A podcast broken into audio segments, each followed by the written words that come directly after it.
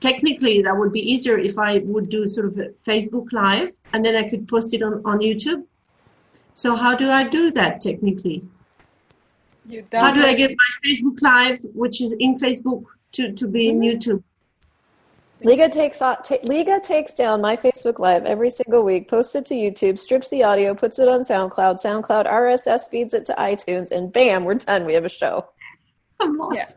so easy and it takes half an hour if the internet is slow uploading because you every video you make on facebook you have option to download it Right.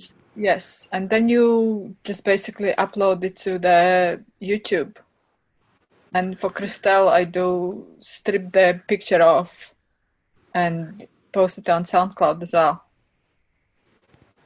Okay. And Would you would you write that down or the process? You know how to do it. I will make I a, mean, I will make a thing. Uh, uh, Yeah.